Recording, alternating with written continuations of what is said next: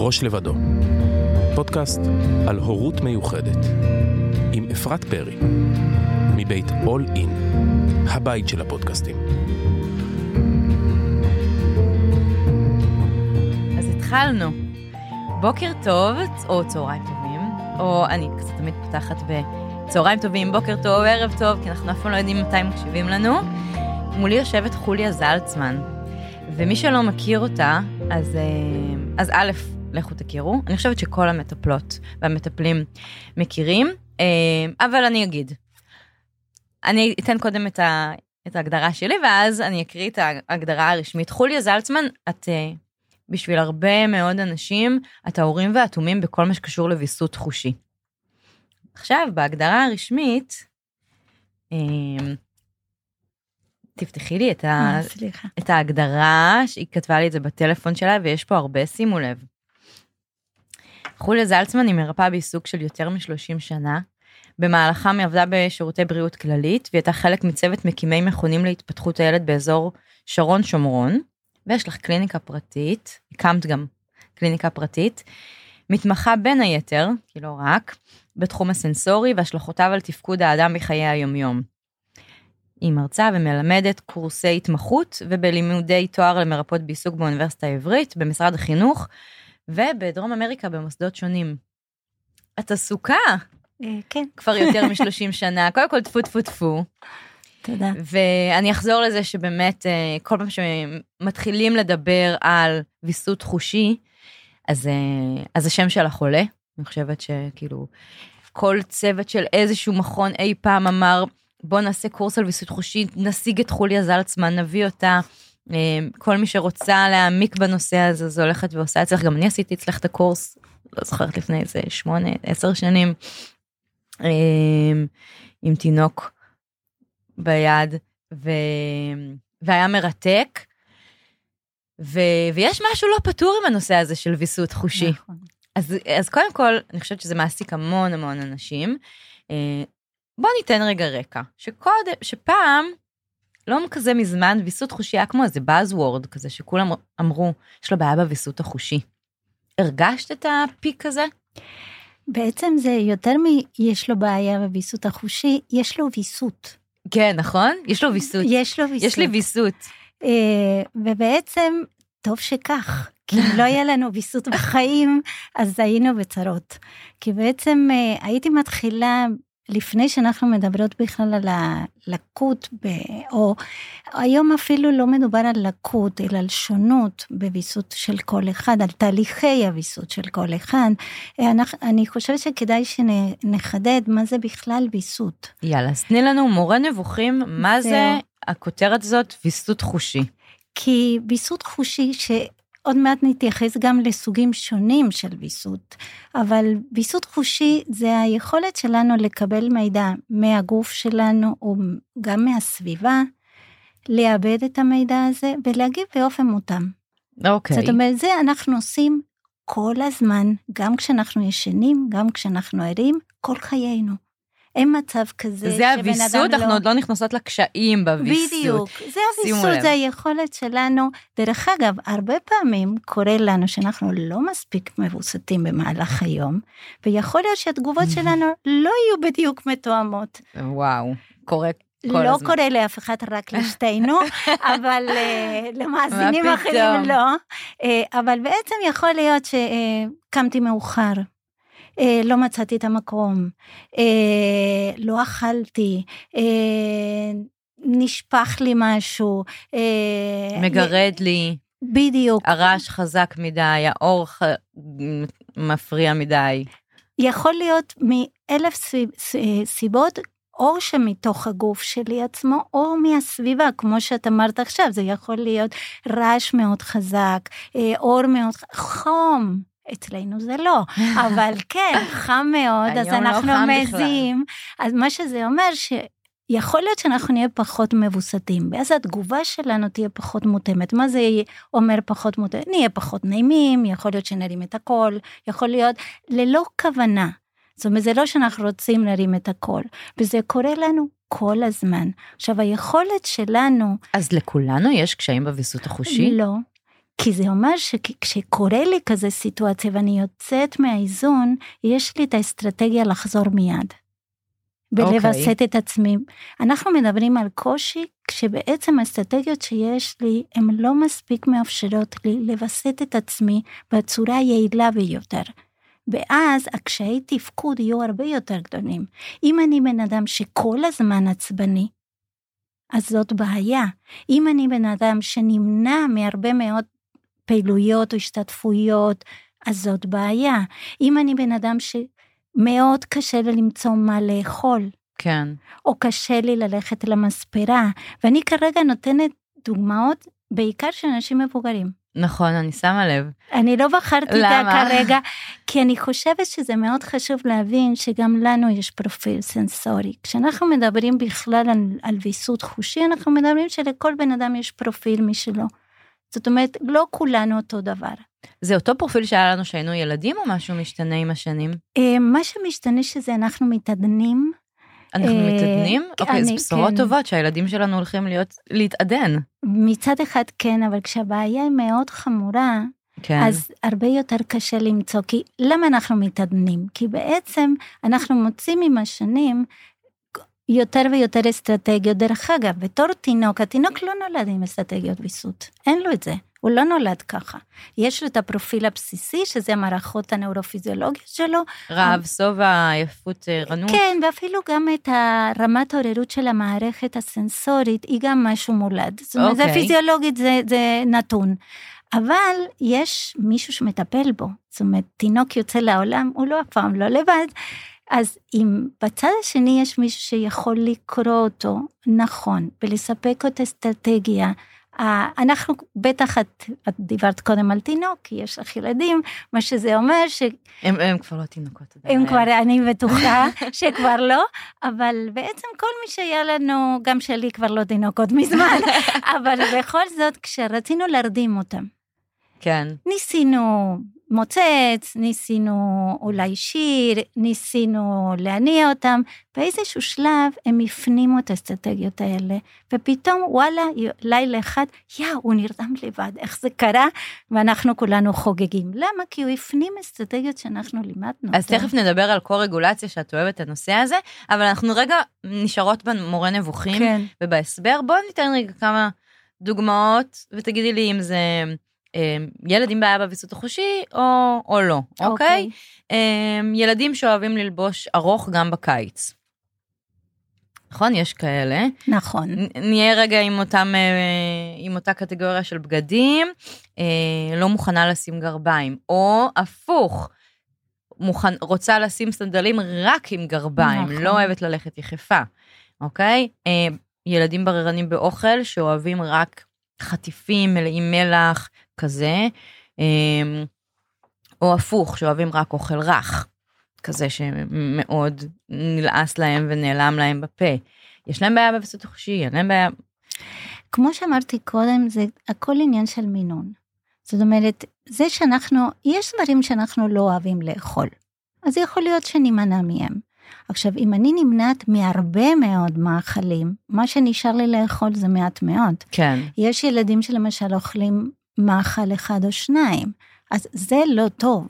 זאת אומרת, אני, המדידה של האם זה הפרעה וויסות, כן. החושי, היא תמיד תלויה בפגיעה בתפקוד. זאת okay. אומרת, אוקיי. עם הילד, למשל, את התחלת לתת uh, כל מיני דוגמאות כן. של כל מיני סוגים, ואני חושבת שכדאי שנדבר על הסוגים שונים של הפרעה בוויסות החושי. כי בעצם, כשיש הפרעה, ואני קצת רוצה להרחיב בזה, כשיש הפרעה בוויסות החושי, זה משפיע לא רק על הוויסות החושי עצמו, אלא זה משפיע על הוויסות הרגשי. כי הדוגמאות שנתתי קודם על תפקוד של מבוגר, הרבה פעמים הביטוי הוא דווקא רגשי. זאת אומרת, היכולת שלי לווסת את התגובות הרגשיות שלי, זה יהיה גם תלוי בוויסות החושי, וגם לגבי הקשב. זאת אומרת, אם אני מאוד עסוקה עם מה שאני מרגישה בתוך הגוף, אני לא אוכל להיות קשובה לדברים אחרים. וקשובה זה יכול להיות אפילו כמו שאנחנו עכשיו מנהלות שיחה, כן. שאני יכולה להסתכל לך בעיניים, את יכולה להסתכל עליי. אם קורה לך משהו בגוף שיהיה מאוד לא נעים, את תהיי מאוד מוצפת, למשל יהיה פה איזה אור, אני יודעת, אה, כזה פסיכודלי, וסביר להניח שלא נוכל לנהל את השיחה בצורה כזאת, כי הקשב שלנו ילך לכיוונים אחרים. בגלל זה היום, כשאנחנו יש מדברים... יש פה כמה מרואיינים שתמיד מבקשים לכבות את הספוטים פה. נכון. ה... כי זה מאוד מאוד מסדבר ואור מאוד זה, חזק. וזה חזק. עכשיו, זה יכול לקרות לילד בגן או בבית ספר, לא משנה, גם עם התיאוריה שיש באותו מקום, או פתאום אין וילון ויש אור ש... שמש מאוד חזק, חזק, אז כן, זה ישפיע, בוודאי שזה יגרום לילד שנמצא בסביבה הזאת להיות לא מבוסת, ואז זה ישפיע, מה שאנחנו נראה זה ההשפעה על הקשב שלו. אנחנו לא נראה okay. את זה אוקיי. ישירות בוויסות החושי. זאת אומרת, אנחנו לא נראה את זה בתוך העיניים, אנחנו נראה את זה בזה שהוא לא מקשיב לנו, למשל בזה שהוא לא יוצר קשר עין. אז נגיד אה, ילד כזה.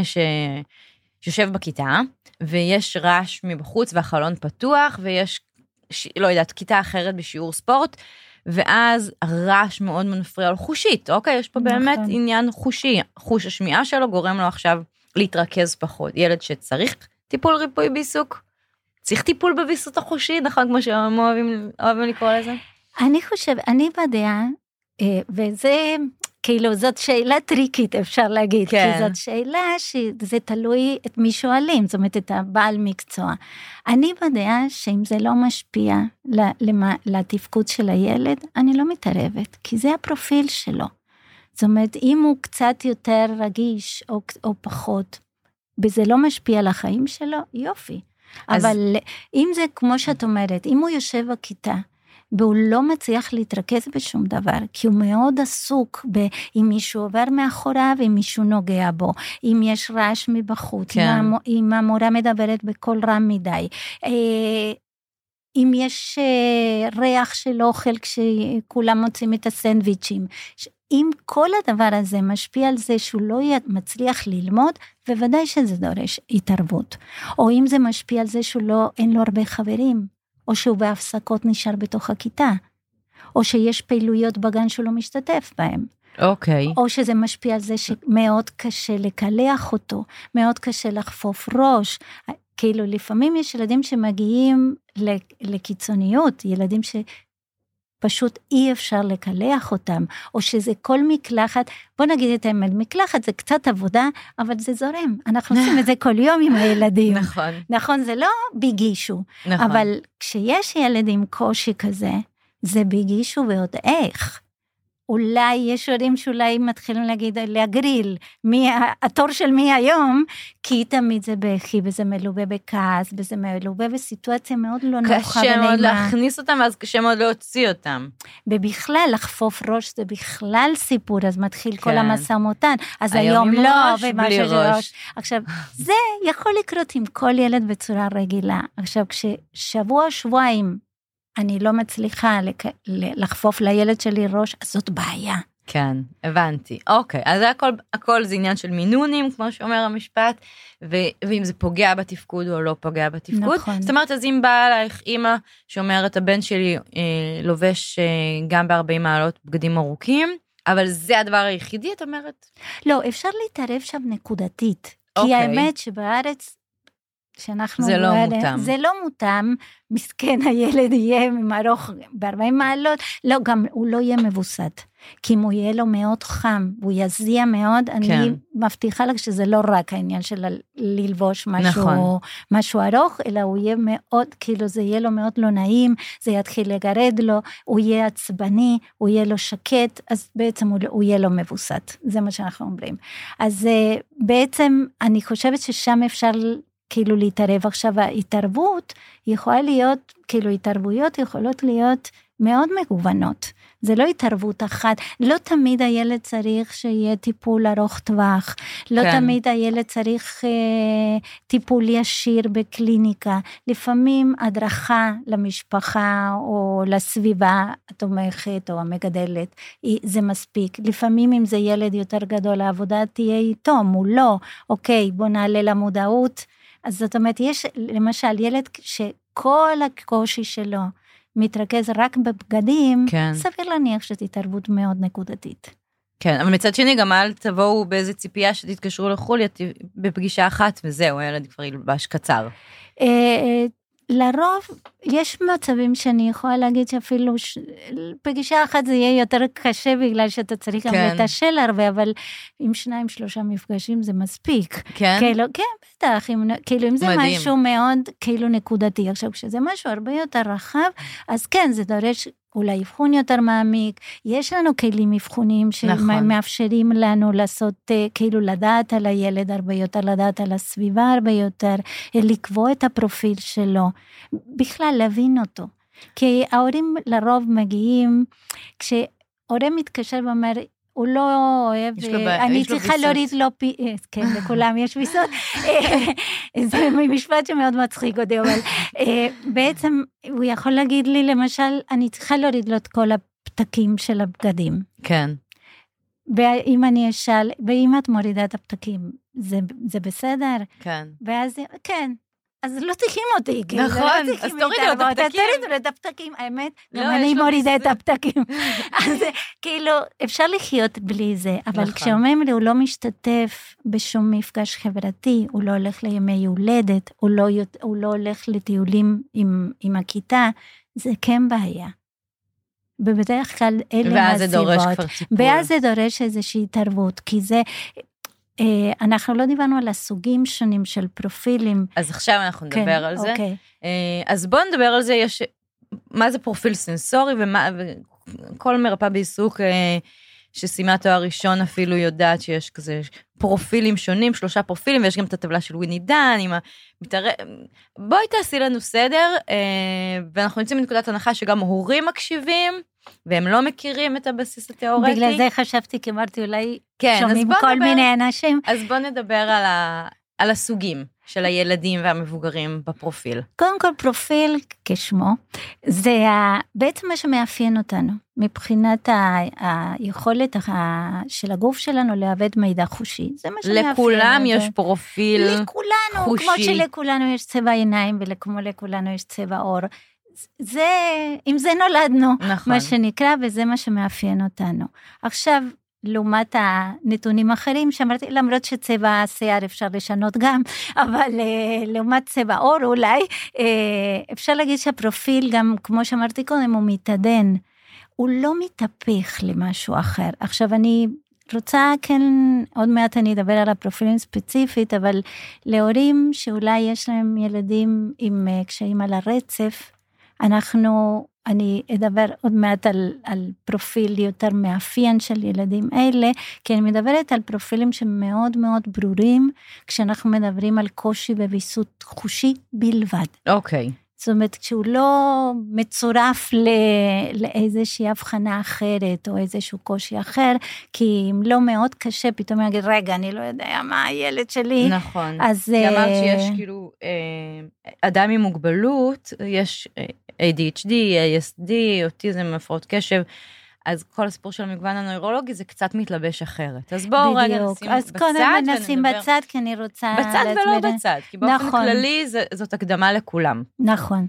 אה, בעצם אנחנו, אני אתייחס לחלוקה של, אה, שהיא יותר מזוהה עם המודלים של אה, לוסי מילר, שהיא תיאורטיקנית אה, מאוד משמעותית בקרב מרפאות בעיסוק, אבל כן. לא רק, ממליצה לקרוא אותה, יש לה ספרים מעולים, אה, אבל כי וויני דן היא, היא עולם קצת שונה, כן. אה, אבל היא בעצם כמעט כולם מדברים באופן כללי על שתי הקבוצות הגדולות, זה התגובתיות יתר והתת תגובתיות. כשאנחנו מדברים על תגובתיות יתר, והתחלנו לתת הרבה דוגמאות של כן. התגובתיות יתר, זה אנשים בעצם שהחשיבה היא שהסף הנאורולוגי שלהם הוא נמוך, זאת אומרת צריך מעט מאוד גריעה כדי לעורר את המערכת. שזה יכול לבוא לידי ביטוי במערכת המגע, כמו שנתנו קודם דוגמאות. זה ילדים מה שנקרא שמאוד- סף נמוך. בדיוק, סף אה, נוירולוגי נמוך, זאת אומרת מעט מאוד גירוי מאפשר, כאילו מעורר את המערכת. מה ש... כשמערכת מעוררת היא צריכה להגיב. זאת כן. אומרת, אין, אין כזה, ולהגיב זה לא תמיד משהו מוטורי, זה יכול להיות אפילו לשים לב. אה, אני אתן דוגמה, היום כולנו התלבשנו כשקמנו, או באיזשהו שלב של היום, התלבשנו והחלפנו בגדים. אם היה לי פיג'מה או כותונת, לא משנה, אם הייתה לי חולצה, אני, או אפילו אם לא היה לי כלום, אני יכולה, אה, אני, ברגע שהחלפתי בגדים, כן. הרגשתי את הבגד, הרגשתי נכון. את הבד. זהו, הסתגלתי לגירוי הזה מהר מאוד, תוך שניות אפילו. זהו, אני עכשיו לא מרגישה את הבת שהוא עליי. בוודאי שעכשיו אני אומרת, כשאני אומרת, אנחנו נרגיש את זה, כן. כי פתאום העליתי את זה למודעות. אבל מתי אני ארגיש? אם פתאום הגירוי ישתנה.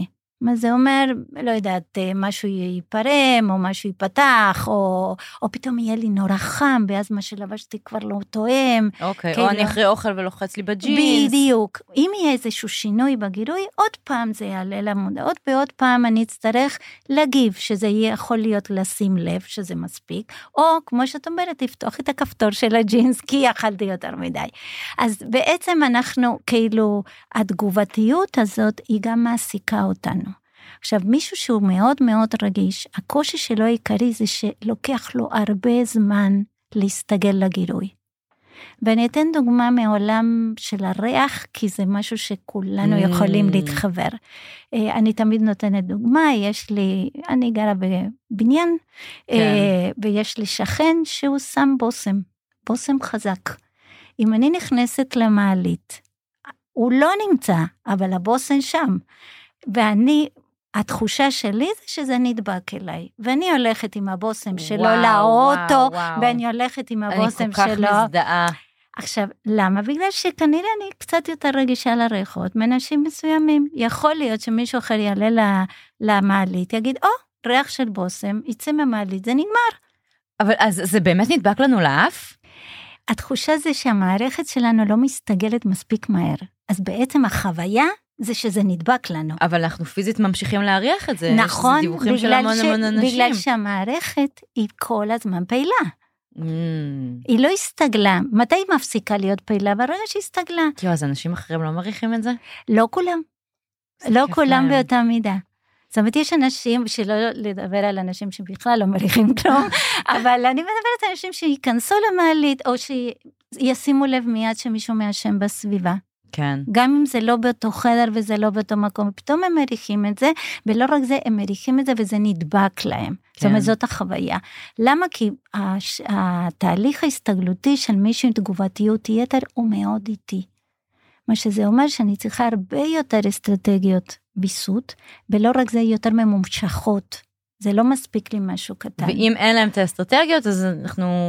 זה מפרק אותם.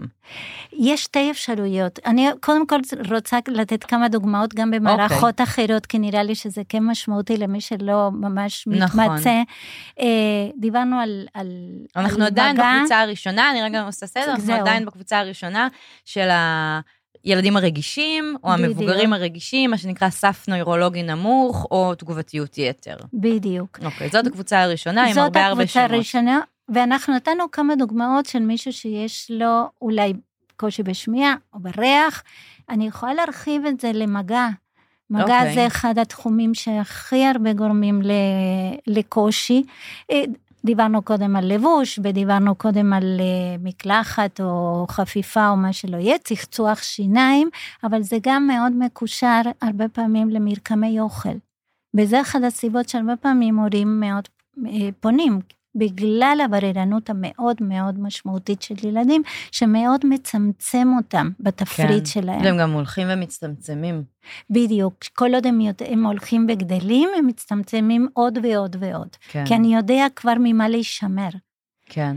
ו- ולא רק זה, יש גם את הילדים שחלק מההורים בטח מכירים, שפתאום יש להם, הם יהיו מוכנים לאכול רק אוכל לבן, או רק אוכל ירוק, או רק כן. אוכל כתום. איך את מסבירה את העניין הזה של הצבעים?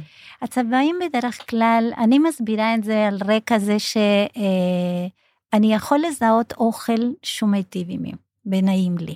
אוקיי. ו- ואז אם אני מא- מאפיינת אותו, לא על פי המרקם זה קשה, כן. אבל על פי הצבע, אז אני יודעת שאני אוכלת משהו בטוח. אוקיי, זאת אסטרטגיה. וזה לא, גור, לא גורם לי לחרדה. מצד שני, זה מאוד מורכב להכין אוכל שהוא רק בצבע אחד, זה גם נכון. מאוד מאוד מצמצם.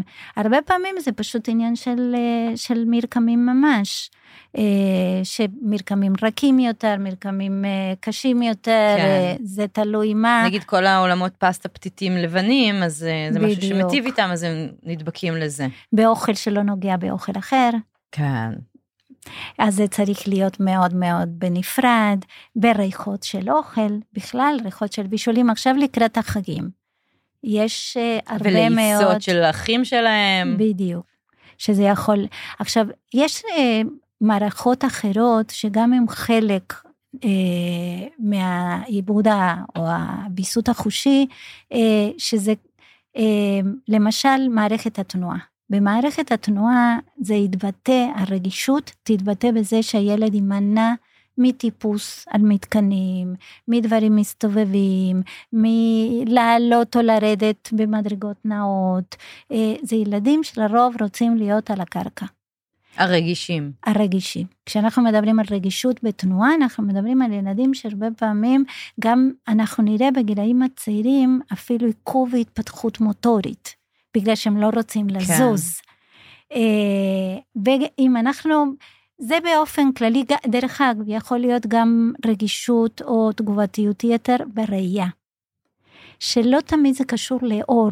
הרבה פעמים חושבים שרגישות זה קשור לאור, אבל זה גם קשור לכמות הגיליה נכון. שיש. בטח, כמו בשוק. שילדים שהולכים בדיוק. בכל מיני פסטיבלים, בזארים כאלה, ואז ש- קניון.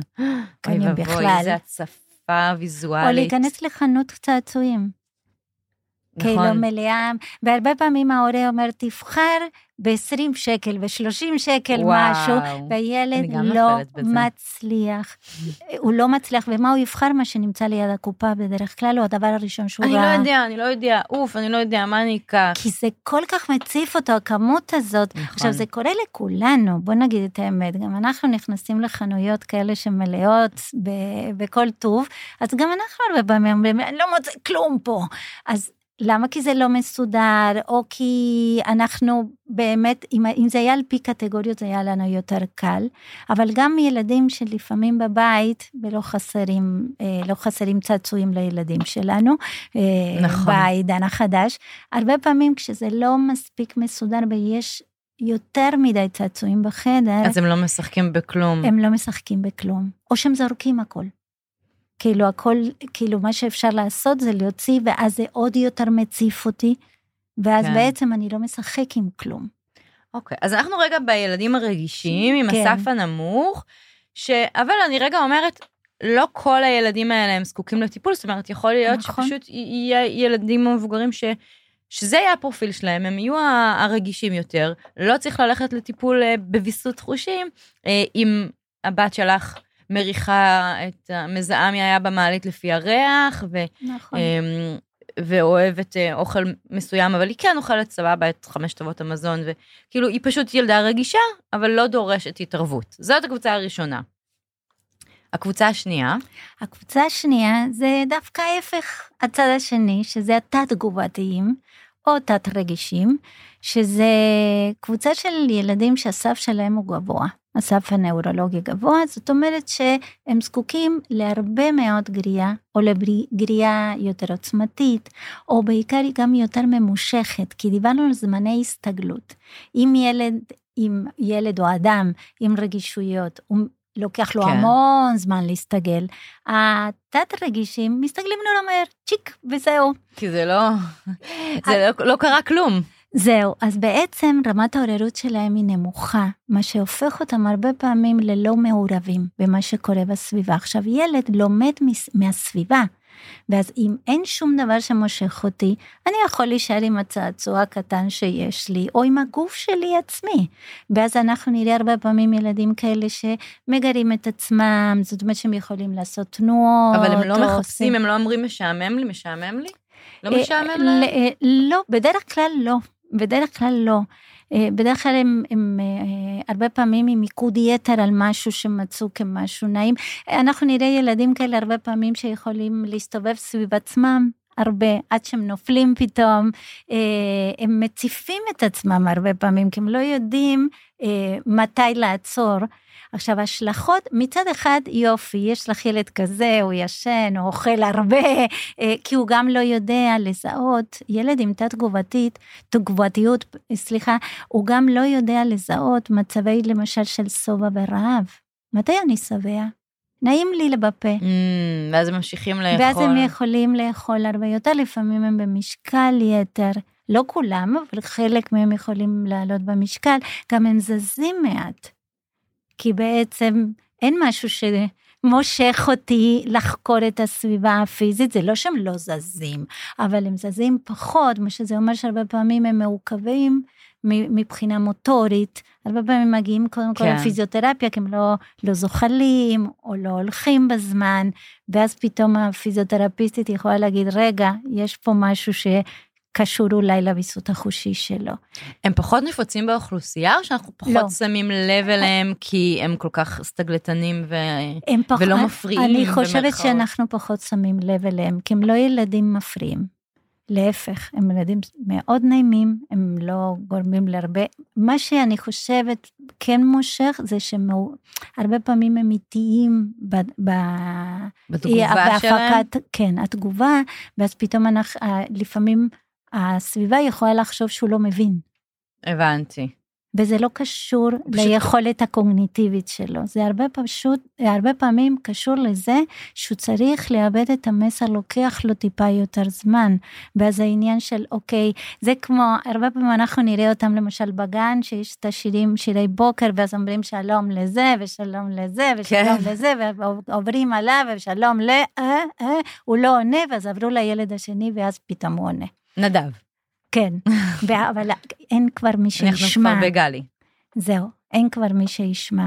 משהו שלא ציינתי לגבי הילדים עם התגובתיות יתר, שאני חושבת שזה כן משמעותי, זה שיש שתי דרכים שילד עם תגובתיות יתר יכול להגיב.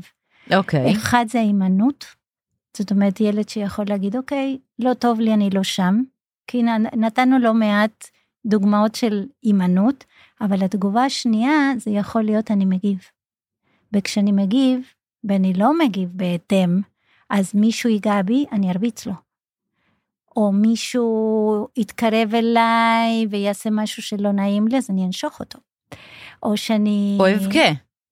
או שאני אבכה, או אני אצרח. זאת אומרת, זה, כל הדברים האלה, זה, אני אומרת שזה שני צדדים של אותו מטבע בעצם.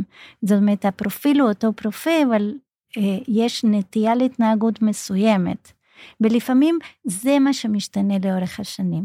זאת אומרת, ילדים התגובה. שהיו מאוד תגובתיים, פתאום הם מאוד הימנותיים. כי עם הגיל יותר קל להימנע.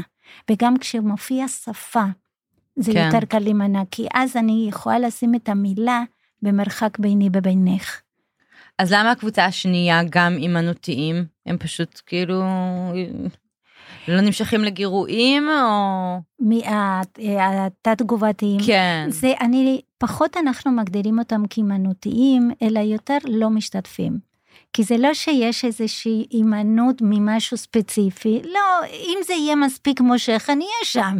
אבל זה צריך להיות מספיק מושך. עכשיו, ילדים כאלה עם תת-תגובתיות, גם להם יש שני, שתי דרכים, ואחד הדרכים זה, כמו שאמרנו, לא להשתתף, אבל הדרך השנייה היא אולי לחפש. לחפש? לחפש למשל, אז אני, אני רוצה לגרות את מערכת המגע שלי, אז אני אגע בכל מיני דברים. או שאם אני רוצה לגרות את מערכת התנועה, אז אני אסתובב סביב עצמי, או שאני אעשה rocking, זאת אומרת אה, תנועה קדימה ואחורה, כדי לגרות את הגוף שלי. אבל למה אנחנו רוצים לגרות, למה הם רוצים לגרות את הגוף שלהם? כדי להעלות רמות עוררות. אוקיי, אנחנו מדברים על הקבוצה השנייה עדיין. כן, עדיין אנחנו מדברים על התת-תגובתיים. אוקיי. עכשיו, יש קבוצה שלישית, Hmm.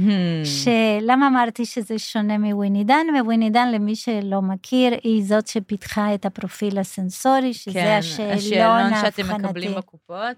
אה, בקופות, בקליניקות מיני, נכון. זה באמת כלי שמבחינה בינלאומית בשימוש רב כן. לאבח- לאבחון של אה, קשיים בוויסות החושי. אה, היא מדברת על ה... על. ארבע טיפוסים שאני דיברתי עד עכשיו, כן. אה, אבל יש קבוצה שלישית שאנחנו קלינית יכולנו לזהות אותה, ושמילר אה, עם קבוצת החוקרות שלה בעצם היא חידדה אותה, אה, שזה הילדים שאנחנו קוראים להם sensory cravers, שזה מעבר לחיפוש, זה השתוקקות. אם אני צריכה לתרגם את זה לעברית, זה, זה איזשהו אה, צורך שלא נגמר, של קבלת גרייה, ששם הפרופיל הוא לא ברור מבחינה, זה כאילו מבחינת המחקרית, זה עדיין קבוצה שעדיין מאוד נחקרת, מקבוצה מחקרית היא יותר נחקרת במבוגרים דרך אגב, באמת?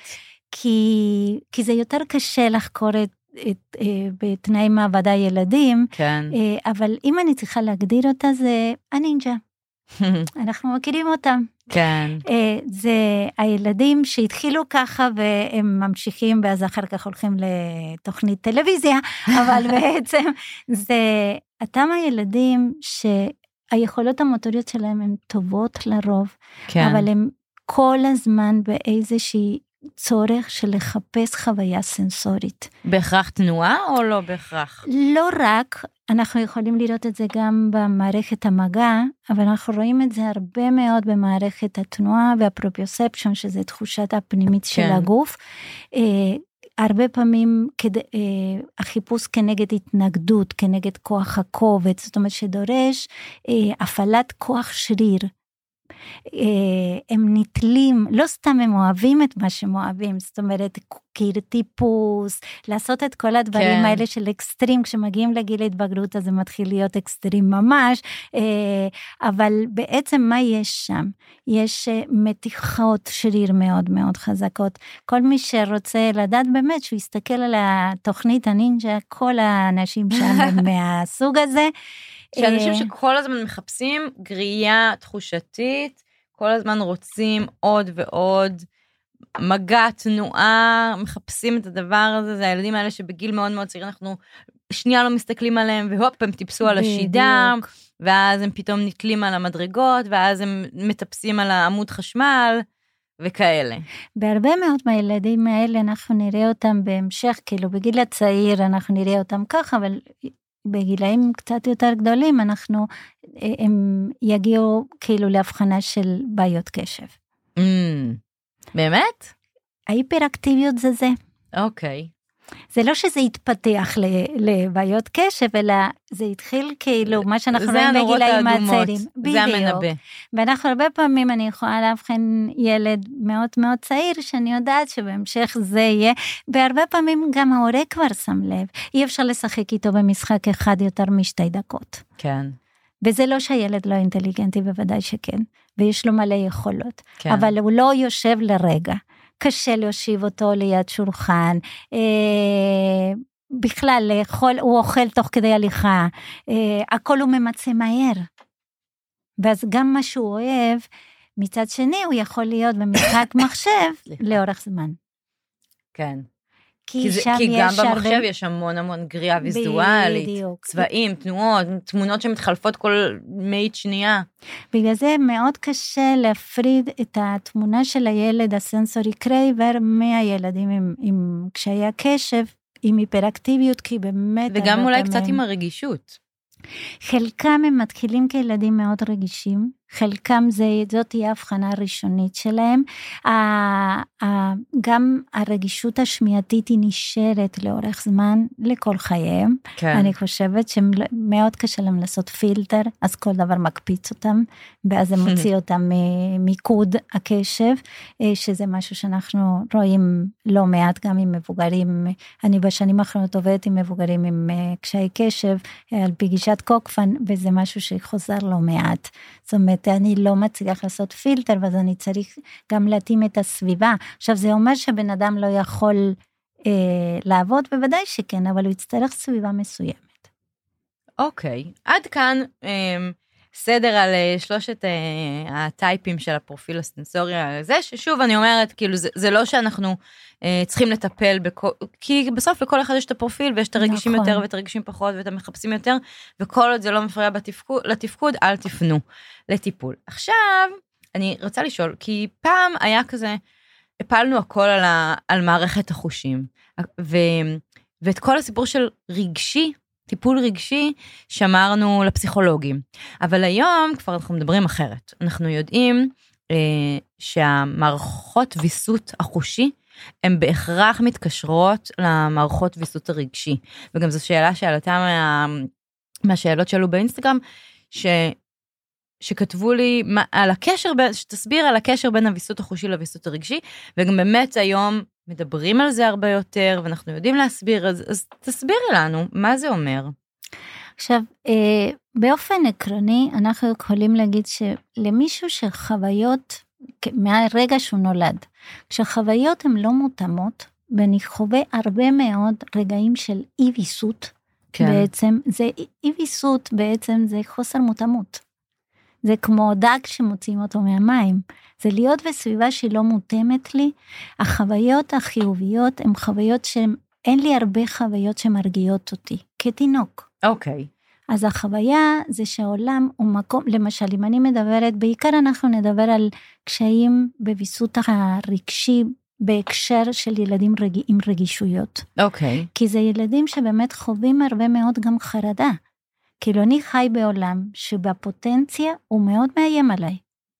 עכשיו, אם אין מספיק תמיכה, אה, לא מספיק בגלל שאני, שלא רוצים אה, אה, לתמוך בתינוק, אלא שלא מותאמת. הרבה כי פעמים, כי אנחנו עוד לא מכירים, כן, אנחנו לא, לא מכירים, יודעים. כי מה שעבד לי עם הילד הראשון זה לא עובד עם הילד הזה, כי אולי אני לא יודעת אסטרטגיות אחרות, כן. כי אולי אני לא קולט שזה משהו שקשור אולי לצרכים הסנסוריים שלו.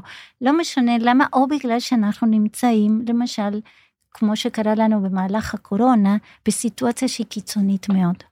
אוקיי. Okay. והיא מאוד לא מותאמת, פתאום כל המשפחה הייתה בתוך uh, בית קטן וזה, לילדים עם רגישויות, תינוק שנולד באותה תקופה ויש לו רגישויות, היה, הייתה לו סביבה מאוד לא מותאמת. נכון. לא שקטה, לא מותאמת, לא, ההורים היו הרבה פחות פנויים. אז בעצם אנחנו יכולים לראות שם את החוסר מותאמות, מה שאינו מאפשר זה התקשרות בטוחה. ואז זה הקשר עם החלק הרגשי, אי אפשר להפריד. והתקשרות בטוחה זה כאילו מושג הכי של פסיכולוגים, בולבי, כאילו זה... לגמרי. אי אפשר, אה, באיזשהו שלב בחיי המקצועיים הלכתי גם ללמוד אה, לימודים בפסיכותרפיה, כי אמרתי, אני לא יכולה לעבוד עם ילדים נכון. עם בעיות רגשיות, אה, סליחה, חושיות, בלי להבין גם את ההתפתחות החושית שלהם ממקומות אחרים. זאת אומרת, אנחנו צריכים להיות, זה לא אומר שכל ילד שיש לו קושי בוויסות רגשי, הוא זקוק לטיפול סנסורי, ולפעמים אני גם מנחה או מדריכה פסיכולוגים בנושא הזה, דווקא ממקום שלהם לעבודה, ואני מביאה את, ה, את האינפוט הסנסורי, כי החלק הסנסורי הוא לא רק קשור לכשיש קושי, אלא החלק הסנסורי הוא גם יכול להיות אחלה אסטרטגיות. כדי להרגיע. אנחנו מכירים מי שעושה מיינדפולנס, כן. מדיטציה, נשימות, יוגה, אה, כולנו משתמשים באסטרטגיות סנסוריות גם כדי להרגיע את עצמנו. לאו דווקא הטריגר היה סנסורי, לפעמים הטריגר אצלנו זה יכול להיות, אני מדברת אצלנו לא רק אצל מבוגר, גם אצל ילד. כן. אמרו לי משהו שהקפיץ אותי. אמרו לי משהו שעצבן אותי. אז זאת אומרת שגם הפוך, זאת אומרת שאם עצבנו אותי, אני יכול באסטרטגיית חושית סנסורית להרגיע את העצבים של מישהו שעכשיו אמר לי, את מעצבנת. נכון. משהו ש... וזה קורה לנו ב... בתוך הדבר הזה, זה כמו גם... נשימות. כאילו. ודאי, אנחנו משתמשים בזה כל הזמן. תנשמי. או מישהו שאומר, רגע, אני הולך לסיבוב ואני חוזר, נכון? או אני הולך לשתות קפה, או לעשן סיגריה. זה דברים שנשים מבוגרים, אנחנו משתמשים בזה כל הזמן, וכל אחד יודע מה עובד, כן. מה עובד לא. זאת אומרת שיש לנו חרדה שהיא לא קשורה לשום דבר בערוץ החושי, אבל הפתרון שלנו הוא ב...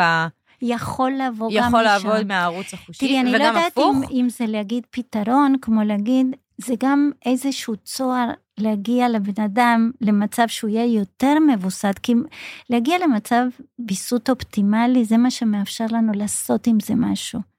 כי אם אני מגיעה מאוד מאוד ככה, נכון? לפגישה עם הפסיכולוג שלי אפילו, אה, מה, שזה, מה, ש, מה שיקרה זה שיהיה מאוד קשה לנהל שיחה שם. כן.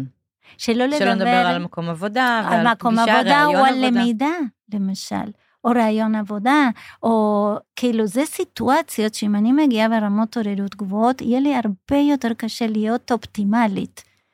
מה שקורה כשאנחנו לא מבוסתים זה שאנחנו לא אופטימליים. מה שזה אומר שאנחנו אף לא, לא הגרסה הכי טובה של עצמנו באותו רגע. אז מה עושים? מורידים רעשים? מכל התחוש... אי אפשר, אי אפשר לעשות את זה. זהו, לא תמיד אפשר. אבל כאילו, אני אני... עכשיו יכולה להיכנס לפה ולהגיד, את יכולה בבקשה לכבות את האור, את יכולה בבקשה להנמיך את המזגן, את יכולה בבקשה...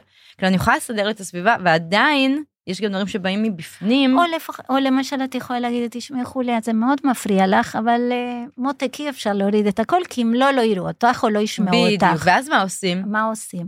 אני חושבת שכמה שיותר אסטרטגיות שיפ... שיהיו לנו, שיאפשרו לנו, כמו שאת אמרת, יש לי נשימות, יש לי זה, יש לי פה, שיאפשרו לי להיות יותר מבוסתת, ובמקרה שאם יש רגישויות, להפחית את רמות עוררות שלי, זה יאפשר לי להיות יותר מותאמת. עכשיו, זה אומר שאני צריכה שיהיה לי את זה, ואני צריכה לפתח אותם. והרבה פעמים העבודה עם הילדים, בעיקר עם ילדים קצת יותר גדולים, זה לחפש איתם ביחד מה עובד לי. כי מה שעובד אצלך זה לא, לא בהכרח נכון. עובד אצלי. בגלל זה צריך טיפול פרטני. בדיוק. וגם אפילו ההד- ההדרכה להורים זה גם צריך להיות פרטנית, כי כל בית מתנהל אחרת. כן. וכל הורה יש לו פרופיל משלו גם, מה שזה אומר שהרבה פעמים הילד מעלה טונים, ההורה מעלה טונים, וופ, הכל עף. ואז מהמקום הזה, מי מווסת את מי? נכון. אז בוא נדבר על מי מווסת את מי. אוקיי, וזה מביא אותנו לנושא שאת יודעת שהוא מאוד אהוב כן. עליי, שזה הקורגולציה. אה, ויסות הדדית קוראת לזה כן, בעברית? בעברית זה ויסות הדדי. בעצם זה היכולת שלנו לווסת מישהו אחר, שאנחנו עושים את זה כל הזמן, לא רק עם הילדים שלנו, עם בני הזוג שלנו, עם חברים שלנו, עם אנשים בכלל, שאני בטוחה שיותר מבן אדם אחד אה, נמצא, היום לפני שבאתי לפה, הייתי בשוק. אה, ומישהו עומד לפניי בתור, והוא, או שהוא מתקרב יותר מדי אליי, או שהוא דוחף אותי, משהו שקורה שם, והבן אדם מתעצבן, או שהבן אדם מגיב בצורה תוקפנית, אפילו פיזית. לא, לא לתת מכות לשני, אבל פחות תואמת. יכול להיות שבן אדם שלישי יגיד, כן. רגע, הוא לא התכוון. ברור. הוא, הוא בעצם, הוא יהיה איזשהו, הוא מתווך כן. בין הגירוי ובין מש... התגובה שלי. עכשיו, עם ילדים קטנים, אנחנו עושים את זה כל הזמן. הרי רק מלגעת בתינוק שלנו. אנחנו, כשאנחנו נוגעים, יש לנו טונוס, נכון? טונוס שריר. אז אני רוצה רגע לתת דוגמה בהקשר כן. שאגב, כשעשיתי אצלך את הקורס, אז דן, הבן האמצעי שלי, היה בן אה, כלום, זה היה לפני, הוא עכשיו בן שמונה וחצי, אה, והענקתי אותו. ואז דיברת על co-regulation ועל ויסות הדדי, ואז אני שמתי לב שכשאני בפנן שלי ואני מניקה אותו, הוא יונק מה זה מהר. באמת, הוא נרגע ונרדם בדקות. לעומת זאת, כשאני צריכה ללכת, ואני רגע מניקה אותו, ואני רק אניק אותו שתי דקות, ואצא לפגישה על העבודה, לא זוכרת, לא משנה לאן, פתאום הוא יונה, הוא לא נרגע חצי שעה. ואז אמרתי, למה זה עושה... איזה ילד מעצבן, כאילו, דווקא כשאני צריכה לצאת, הוא עכשיו צריך לנהוג חצי שעה, אין מצב שהוא רעב, הוא יונה כל הזמן, הוא אוכל, כל מיני דברים כאלה. אז הייתי גם אימא צעירה, שי הגדולה שלי הייתה בת שנה ושמונה, והוא היה בן דקה, ו... ומה ידענו אז על העולם. וזה... ואז פתאום את, את, באתי עם התיאוריה הזאת של ה-co-regulation, ונפלו לי כל האסימונים, כי הבנתי שכשאני רגועה, הוא רגוע, ו- וקורה משהו פיזיולוגי. נוירוני מראה, איזה שלא תקראי קודם לזה. כל תודה לדוגמה, היא דוגמה נהדרת, אבל אני רוצה שנבין איך התינוק המתוק אה, שלך, אה, בן יום בערך, אה, איך הוא ידע שצריכה ללכת? מה, איך הוא בדיוק. ידע בכלל? עכשיו, הוא ידע את זה בגלל שהוא הרגיש את זה פיזיולוגית. איך הוא הרגיש את זה? לך יש טונוס שריר. גם לו יש טונוס שריר. עכשיו אנחנו, התקשורת הראשונית עם תינוק היא, היא טונית. זאת אומרת, היא קשורה לטונוס השירים. הוא לא מבין הרי מה שאנחנו אומרים, למרות לא. שאנחנו, הוא מחייך עלינו ואנחנו בטוחות שהוא מבין כל מה כן, שאנחנו דן, אני אומרות. צריכה ללכת, חברות שלי מחכות לי, הם. למטה, דן, תשחרר, אני מאחרת לקורס של חוליה.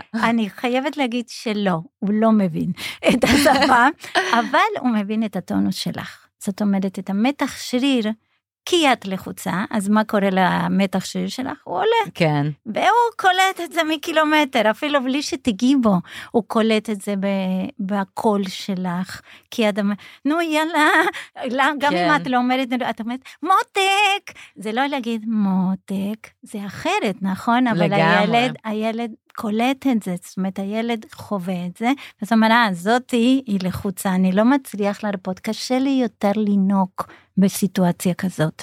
כן. כי כדי לנהוג, אני צריך, לנהוג זה פעילות סופר מורכבת.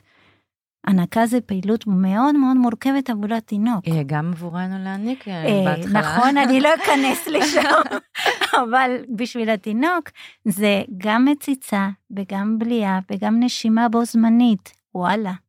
כן, האמת, וואו. הקצב הזה של הדבר, שלושת הפעולות האלה, זה לא חוזר בחיים. מה שזה אומר שהוא מאוד, הוא צריך להיות, זה פעילות מאוד מורכבת. זאת אומרת שאם היא מורכבת, זה דורש ממנו את המקסימום. מה שזה אומר שהוא צריך להיות אופטימלי, כמו שקראת לזה קודם. בדיוק. עכשיו, זה לא אומר שאת תפסיקי לצאת, להיפגש עם חברות בגלל הדבר הזה, אבל לדעת את זה, הרבה פעמים זה מאפשר לנו הרבה יותר, כאילו, לתווך לתינוק את זה בצורה הרבה יותר יעילה, או לשים לב, רגע, אולי כדאי שאני אעשה קצת נשימות לפני שאני מניקה אותו, או אולי כדאי שאני אשתה לפני שאני מניקה אותו, או יכול להיות שאני צריכה אולי להקדים לו את הארוחה, כי אני יודעת שזה ייקח יותר זמן. זאת אומרת, זה להיכנס, ל, אה, להיות מודע לזה שהתינוק צריך קצת התאמות. ואז זה מעניין. הקור-רגולציה. ועוד משהו שאני חושבת שזה מאוד חשוב בנושא של הקור-רגולציה, אם יש לי עוד כמה דקות, כן, כן. אה, זה לדבר על הפרופיל של ההורה. Mm, כי כמו שאמרנו שיש פרופילים לכולם, אז גם להורים. שנייה לפני שאת מדברת כן. על הפרופיל של ההורה, גם הילדים מווסתים אותנו כי זה הדדי, זה כוח. ודאי, כן? ודאי. או אה, כאילו מוציאים אותנו מוויסות. גם את זה, אבל גם מווסתים אותנו. כן, איך הם מווסתים אה. אותנו? תספרי לי, כי אני מרגישה ששלי עוד לא שם. למשל, אה, אם יצא לך, ובטוח יצא לך, אה, שתין, שהתינוק שלך נרדם עלייך. אוי, אוקיי, דוגמה מעולה. נכון? כן. אין יותר כיף מזה. אין, אין, אין. ולא רק זה, הפחד זה להירדם, כי אנחנו באמת, למה מעבר לזה החום והאהבה וכל מה שאנחנו מרגישים, זה משקל. כן. כשאנחנו משתמשים בזה כשאנחנו הולכים לישון הרבה פעמים, אנחנו מכסים את כן, עצמנו עם איזושהי. שמיכה, זה שמיכה כבדה. הבנתי. ואני אתן לך, אני אתן לך דוגמה שהיא פשוט, זה יצא פעם, אה, טיפלתי באיזה משפחה עם אה, ילד שהיה לו מאוד קשה באמת אה, להירדם. אה, ובאיזשהו שלב הם אמרו, תשמעי, אני לא יודעת מה, אבל הוא, גילינו שמשקל כאילו עוזר לו, אבל זה היה חם, זה היה קצת מורכב. באיזשהו שלב הם התחילו לו לילות שלמים, הילד ישן, כאילו מה קרה? הם גרו בקומת קרקע, היה חתול שנכנס לחדר שלו והיה ישן עליו. די. הם לא ידעו את זה, זה לא היה חתול שלהם בכלל, הוא פשוט יואו, מצא מסוכן. שזה מסוכן בכלל, אבל ההבנה, זה היה באזור מאוד כפרי, אבל ההבנה שמה ש... בעיירה ציורית. כן, ההבנה שמשהו ש- עם משקל, שגם, זה מעבר למשקל, תינוק גם יש פעימות לב, גם לחתול. Mm, כי ניסינו להבין למה השמיכה פחות יעילה לו, אבל יש קצב, נכון? אה. של, אה, של לב, והריתמיות הזאת. והריתמיות הזאת גם מרדימה אותנו. כשאנחנו וואו. נוסעים ברכבת, נכון? יש כן. את זה, זה לא אותו דבר תינוק או שמיכה. אני לא טוענת ש... אל תשתמשו בתינוקות שלכם כשמיכה, אבל אה, כש- לשאלתך, אם, תינ- אם ילד יכול באמת לווסת אותנו, בוודאי. כן, לא, את החלק שאיך מוציאים אותנו מוויסות אני מבינה ממש טוב, על איך הם מווסתים אותנו, זה, נכון. אלה דוגמאות מעולות. כאילו של דברים שבאמת, שהם פיזיים לגמרי. חיבוקים, זה אולטימטיבי. הרבה מאוד מאיתנו, אנחנו, גם בינינו, כאילו לא רק עם ילדים, אנחנו יכולים, כשאנחנו מאוד מתרגשים, אנחנו, לטוב ולרע של ההתרגשות, אה, אנחנו לא רוצים ליטוף, אנחנו רוצים חיבוק. נכון. אנחנו אגב, רוצים אז חיבוק יש לי חזק. שאלה. אז בעצם אה, לילדים הרגישים יותר, האלה עם הפרופיל הראשון שדיברנו עליהם, עם הסף הנמוך, אה, הם ילדים שהם מתווסתים טוב יותר באמצעותנו, כי הם רגישים, או יוצאים מוויסות אם אנחנו יוצאים מוויסות? כלומר, אם הילדה שלי רגישה, ואני עצבנית, היא תכף תהיה עצבנית גם? ודאי, ודאי. יותר מהאלה מהפרופיל הפחות רגיש. ה- נכון, נכון. כן, בוודאי, כי הם קודם כל קולטים כל דבר. כן. ואז הם קשה. קולטים את הוויברציות שלך, הם קולטים את הקול שהשתנה, וזה מעורר אותם. ואז בהקשר הרגשי זה למה את כועסת עליי? נכון, והרבה פעמים הם אומרים את זה, את אומרת, לא כעסתי. כאילו, נכון. אני דיברתי חזק, או דיברתי מהר יותר, את כועסת. לא, כן. אני לא כועסת. אני אה. פשוט רעבה ועייפה, ו... אבל למה את. כועסת עליי? נכון, וזה לא שאני כועסת, פשוט העליתי את הכל, כמו שאת אומרת, אנחנו מגיעים מהעבודה ו- ולא אכלנו ולא... זה הדברים, ואת מכניסה עוד משהו שהוא מאוד מאוד חשוב, שזה הצרכים הפיזיולוגיים הבסיסיים משפיעים ישירות על ויסות. אני תמיד מדברת עם ההורים, יש שלושה דברים שצריכים, הילד לא, לא מבוסת, תבדקו שני דברים, שהוא לא רעב, כן. שלא חם לו, או קר לו? אה, או קר לו, גם משהו אוקיי. בטבע, אבל ח- חום חם הרבה זה יותר, יותר? כן, זה אוקיי. מעלה מאוד, אה, בדרך כלל קור יותר מקפיא אותנו, בשהוא לא עייף. כי ילדים שיש להם אה, קושי בוויסות חושי, הרבה פעמים, וזה לכל הקבוצות, הם בגלל המצבים ש, שהם נמצאים בהרבה מצבים שאינם מבוסתים, כן. הרבה פעמים מה שקורה זה שהם לא קולטים שיש להם צרכים פיזיולוגיים. ואז הם לא יגידו אני רעב או אני רוצה לאכול. נשאל אותם, אתה רוצה לאכול? לא! אתה רוצה לישון? לא! ואז תשים עליהם צלחת, ו- בדיוק, והם יאכלו. ואז הם מאוד לא מאורגנים. ואז גם יאכלו בשנייה, ויהיו. רעבים עוד שעה עוד הפעם. נכון, אבל שהם צריכים את הביס הזה. הביס כן. הזה מאפשר להם בעצם להיות להיות מבוסתים. מבוסתים הרבה יותר. או להיות עייפים, זה קורה מלא אצל ילדים, שהם כאילו נלחמים בשינה. ואז כשמגיעים לישון, הם לא מצליחים להירדם, ואז הם בכלל לא מבוסתים. כי כדי לישון, להירדם, אני חייבת להוריד רמות עוררות. אוקיי, מעניין, וואו. אז רגע, אני שוב חוזרת עוד פעם, כי זו באמת שאלה שעולה הרבה על הקשר בין הוויסות החושי לוויסות הרגשי. זאת אומרת, את אומרת פה, לא, אי אפשר להפריד, זה משפיע על זה, וגם הפוך, זה נכון. משפיע על זה, אנחנו יכולים לתת פתרונות אה, באמצעות החו, מערכת החוש לחלקים הרגשיים, וגם הפוך. אה, אבל אנחנו גם רואים ילדים שהם הרגישים יותר, שיש להם נטייה להיות רגישים יותר גם בחוש וגם ב... זה תמיד הולך בעצבים? ביחד. כן, זה קודם כל התגובתיות, זה כן. זה. התגובתיות זה להגיב לגירוי. עכשיו התגובה, כמו שאמרתי קודם, יכולה להיות לשים לב, והתגובה יכולה להיות לתת מכה. לשבור את הכלים, להקים מהומה, להתפרץ. התפרצויות זעם זה קלאסי אצל ילדים כאלה. שהרבה פעמים ההורה לא יודע למה הוא מתפרץ, כי אז בעצם... למה הם מתפרצים? זהו. כי בעצם זה כמו כוס שמתמלאת, נכון? עוד טיפה ועוד טיפה ועוד טיפה. זו הייתה לי חוויה על הבוקר, בוא נגיד, אה, קמתי והמים היו חמים מדי, ושתיתי את הקפה שלי ונשרף, אה, לי הלשון, והבגד לא, לא הצלחתי ללבוש, לא מצאתי את מה שאני אוהבת מבחינת המרקם, אה, ואני, כאילו, קרו לי עוד ועוד ועוד דברים. ובאז, עוד ועוד חוויות חושיות, חושיות מעצבנות. ואז, בדיוק, ואז רמת העוררות עולה ועולה ועולה, ובינתיים אני איכשהו נושמת עמוק ומתחת כן. למים, אבל כמה זמן אני יכולה להיות בלי נשימה מתחת למים? באיזשהו שלב אני צריכה לקחת אוויר, ולקחת אוויר זה יכול להיות ההתפרצות. התקף זעם? כן. בדרך כלל אצל ילד עם רגישויות, ההתקף זעם הוא קשה מאוד להפסיק אותו. כי זה כמו הרגש, נכון?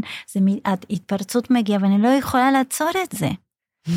כי כדי לעצור אני צריכה לווסת את עצמי. ואם אין לי וואו. דרך, אז אנחנו נמצא שם ילדים לפעמים שדופקים את הראש על הרצפה, שמרביצים, אה, שזורקים חפצים, והם לא, זה לא התנהגות מכוונת.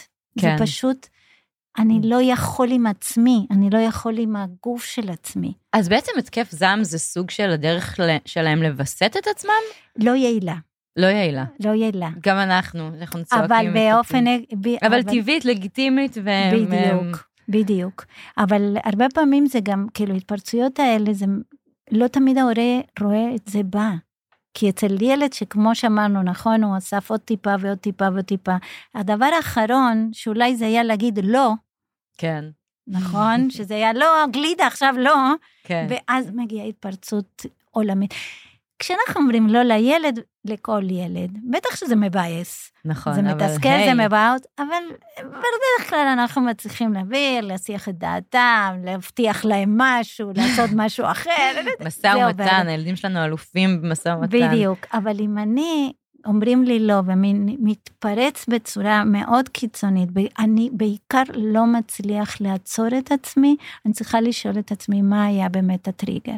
האם זה היה לא שלי, כן. שזה, או שהיו שם גם דברים אחרים. וואו, זה מאוד מעניין ובא לי כאילו שמעכשיו אנחנו נסנגר על הילדים שלנו בהיבט החושי רגשי כי, כי באמת זה, זה לא אשמתם והם רק צריכים מצד שני, אני לא, אני רוצה שלא נחשוב שאוקיי, כן, אוקיי, הילד יכול לעשות אמ, כאילו לא. שאין, כי זה לא, אני לא רוצה שזה יהיה המסר. אני, כאילו, אני חושבת שהמסר, לפחות מבחינתי, הכי משמעותי, זה לנסות להבין את ההתנהגות של הילד.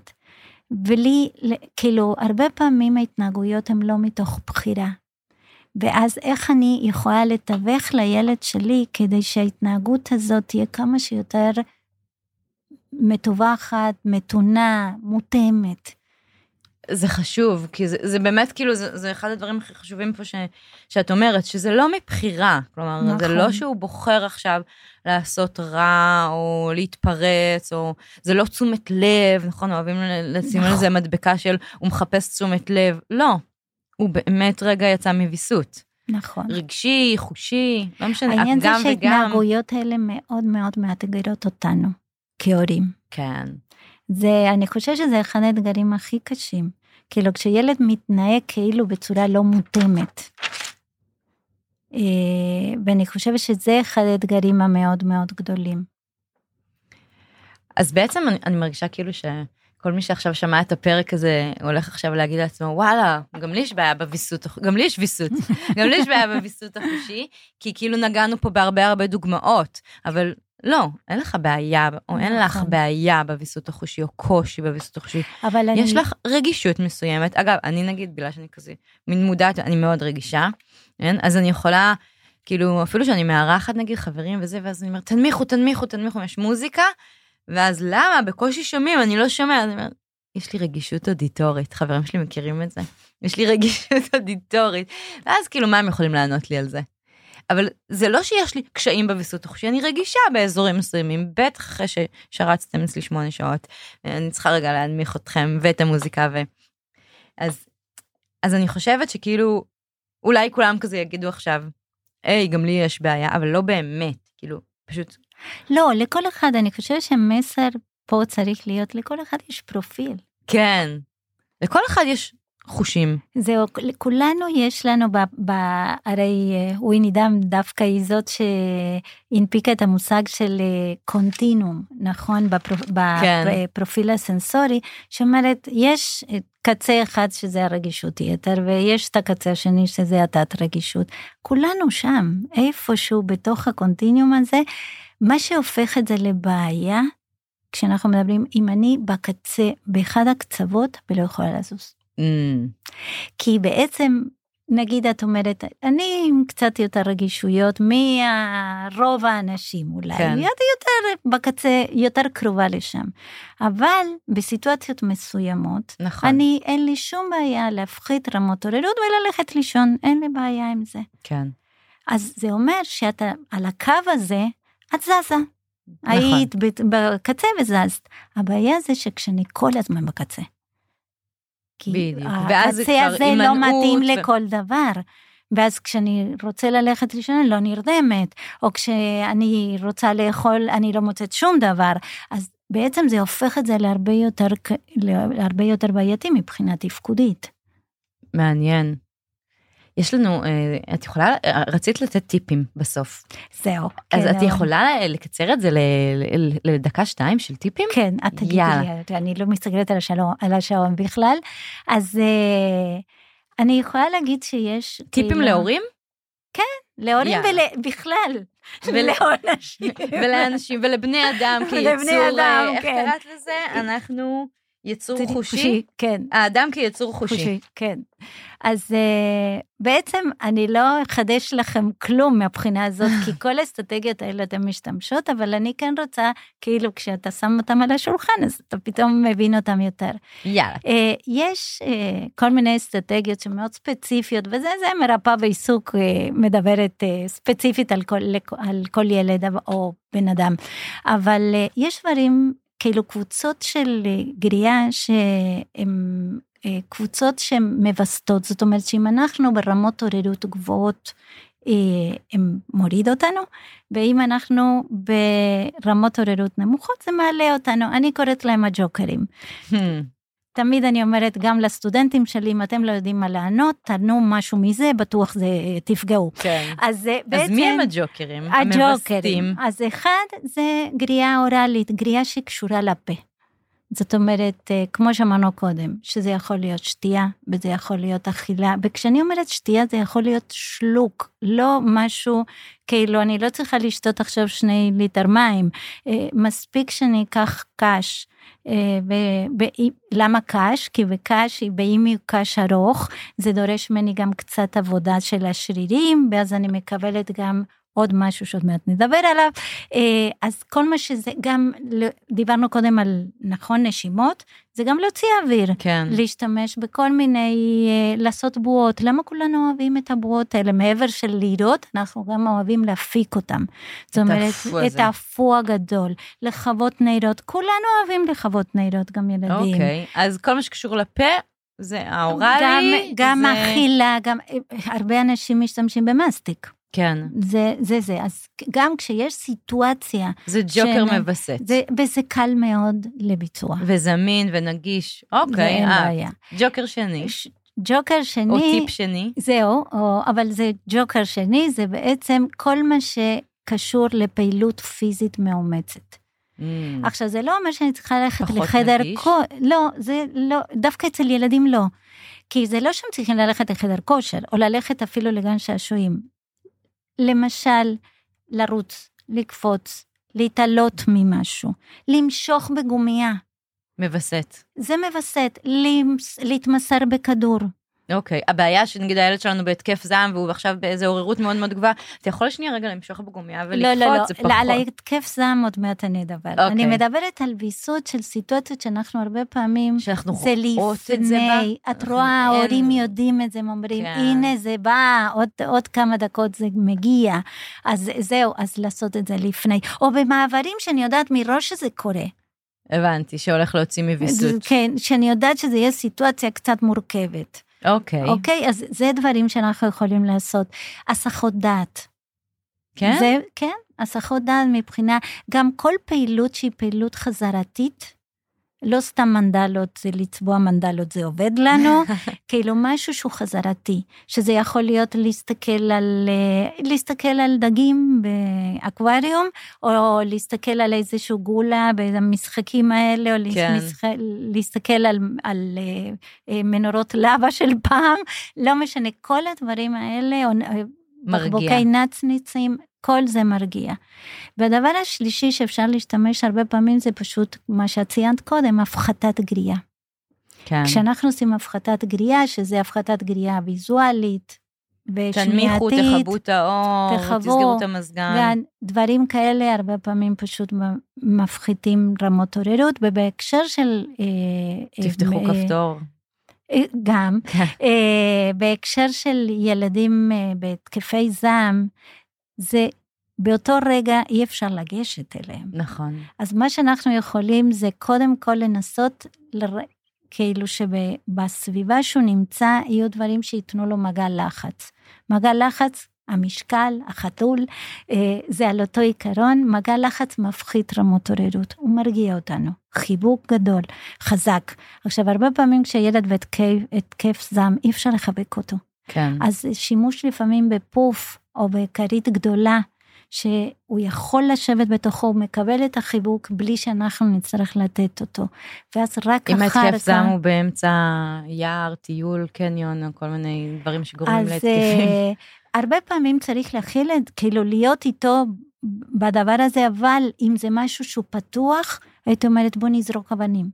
Mm, מעניין. בוא נחפור אה, אם אנחנו בחוף הים, כשאת מדברת על מקומות פתוחים. קודם כל בוא נתרחק מאנשים אחרים, כי שם אין לי שליטה על הגריעה שנמצאת שם. כן. אז זה הפחתת גריעה מצד אחד. מצד שני זה להגיד אוקיי בוא אה, בוא נעשה משהו שידרוש ממנו או בוא נרוץ. זה גם משהו שמפחית. כן. אז בעצם אה, אני חושבת שכאילו אם אנחנו מסתכלים על כל הסיפור הזה פתאום נופלים לי אסימון למה תמיד יש את הבדיחה על הילדים שמשתטחים בקניון. פשוט כי הם ממש ממש מוצפים. בדיוק. יש אה, בארץ אין את זה אבל אני יכולה להגיד שבדרום אמריקה יש אה, שזה יותר מכוון לילדים על הרצף אבל זה טוב לכולם. חדרי רגיעות? אה, לא יש שעות שקטות בקניונים. יש במקומות בארץ. זהו ושעות יש. שקטות בסופרים. כן. כאילו יש שעות שאין כרוז שפתאום מדבר ואין רעשים. זה ו... טוב לכולם, לכל המגוון ה neurodiversity, נכון. ו... אבל גם לכל הילדים. גם כי... לכל המבוגרים. נכון, המקומות האלה ממש מציפים, אני לא נכנסתי לסופר, באמת, אני באמת בן אדם מוצף, אה, המון שנים. הכל אונליין או mm. מישהו אחר, mm. מכולת קטנה זה המקסימום.